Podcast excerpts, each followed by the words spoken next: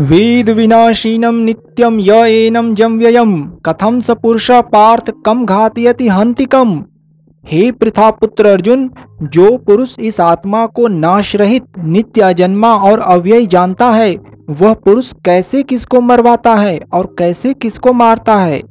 यहाँ भगवान श्री कृष्ण अर्जुन को समझा रहे हैं कि हे अर्जुन, जो पुरुष इस आत्मा को नाश रहित और अजन्मा जानता है, वह कैसे किसको मार सकता है या मरवा सकता है?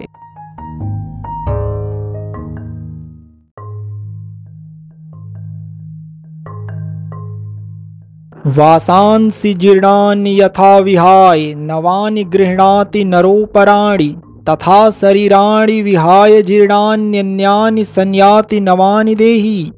जैसे मनुष्य पुराने वस्त्रों को त्याग कर दूसरे नए वस्त्रों को ग्रहण करता है, वैसे ही जीवात्मा पुराने शरीरों को त्याग कर दूसरे नए शरीरों को प्राप्त होता है।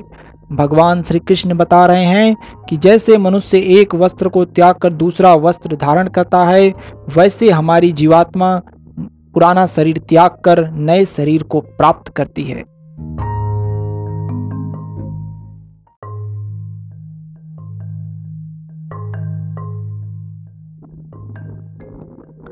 नयनम छिंदन्ति शस्त्राणी नयनम दहति पावक। न चैनम क्लेदयंतापो न शोषयति मारुतः। इस आत्मा को शस्त्र नहीं काट सकते, इसको आग नहीं जला सकती, इसको जल नहीं गला सकता और वायु नहीं सुखा सकता।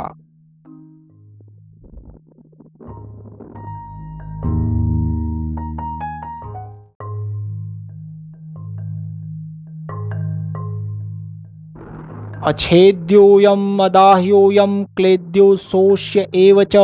नित्यः सर्वगतः अस्थाणुर्चलोऽयं सनातनः।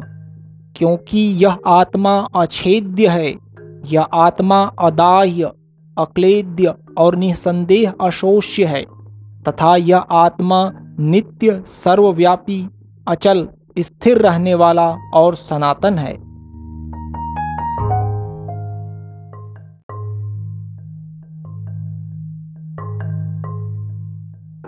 अव्यक्त्योऽयं चिन्तयोऽयं विकार्योऽयम् उच्यते तस्मादेवं विदित्वैनं नानुशोचितुम् अर्हसि यह आत्मा अव्यक्त है यह आत्मा अचिंत्य है, और यह आत्मा विकार रहित कहा जाता है। इससे, हे अर्जुन, इस आत्मा को उपर्युक्त प्रकार से जानकर तू शोक करने के योग्य नहीं है, अर्थात तुझे शोक करना उचित नहीं है।